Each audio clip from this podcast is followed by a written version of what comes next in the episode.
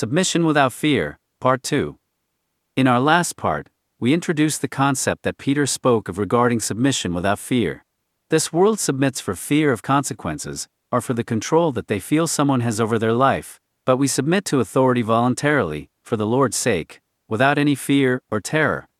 1 Peter chapter 3 verse 5 6, NKJV, for in this manner, in former times, the holy women who trusted in God also adorned themselves, being submissive to their own husbands, as Sarah bade Abraham, calling him Lord, whose daughters you are, if you do good and are not afraid with any terror?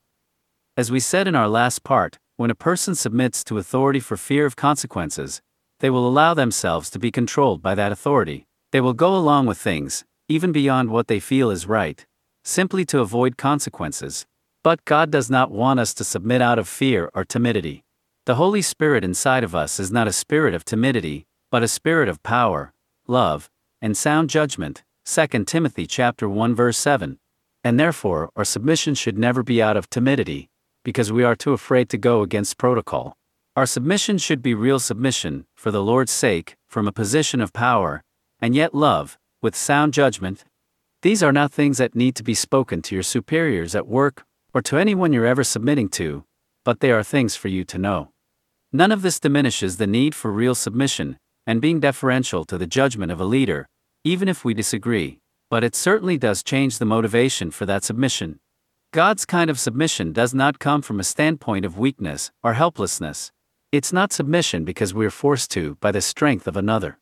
It's true kindness, respect, and submission for the Lord's sake, without any fear or terror.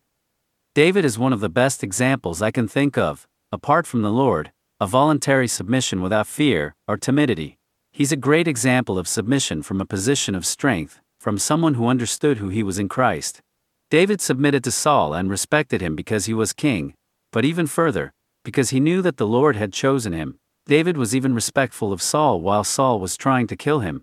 Of course, this is not an advocacy for staying in an abusive relationship. For instance, even David separated himself from Saul when this began to happen, as should anyone in a relationship like that. But David had such respect for Saul that when Saul died by killing himself, there was a man who came to boast before David, lying that he had killed Saul. That man expected that David would be proud of him. After all, Saul was hunting David for so long. And David, as the next king that God had anointed, had that man killed for saying that he took Saul's life. 2 Samuel chapter 1 verse 10. Even while Saul was hunting David, he came into a cave where David and his men were hiding, and David cut a piece of Saul's robe off, rather than killing him. David even questioned his own decision to cut a piece of Saul's robe, concerned perhaps about the mockery that this would make of Saul.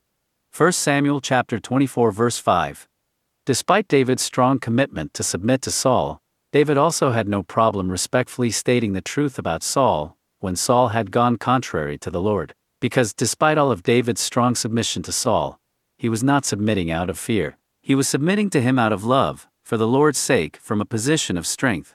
Whenever you are submitting for the Lord's sake, and not out of fear, it enables you to stand your ground and refuse to go contrary to the Lord.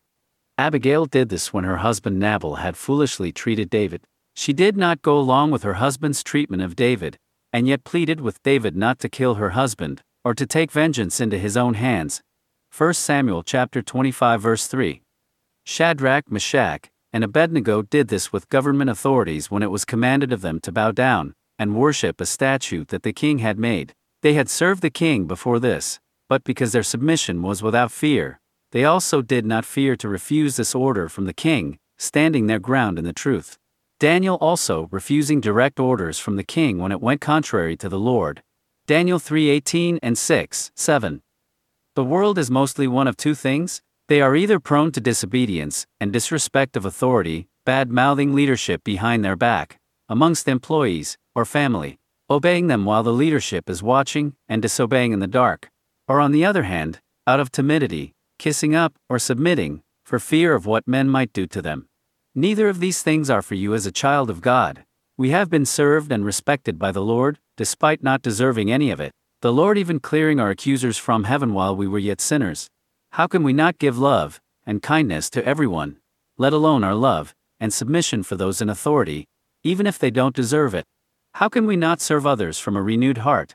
And yet, all of this, without fear of the retaliation, or of the consequences. Without this fear, or timidity, we will never be cowed into silence when it is important to respectfully speak. Without this fear, we will never be pushed into the corner when it is time to civilly disobey. Without this fear, we will never allow ourselves to go to the contrary of the truth of Jesus.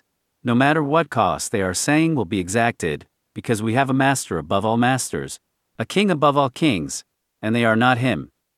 So, support and love those that are in leadership. Wives, submit to your husbands. Husbands, consider your wives in everything. Citizens, respect your government. Workers, submit to leadership, demonstrate love toward everyone. And do all of this because of your knowledge of the Lord, and your confidence in Him, not out of fear or timidity, so that if the time comes that you need to respectfully disobey, you'll have no fear to keep you quiet, only confidence in the Lord Jesus to stand for the truth. You have a Father in heaven who has done enough to deserve your submission, no matter how many earthly authorities that contradicts. Acts chapter 5 verse 29, NKJV. But Peter, and the other apostles answered, and said, We ought to obey God rather than men. If this article from Reformed Church blessed you, share this with someone else, and visit reformedchurch.com for more Jesus centered teaching.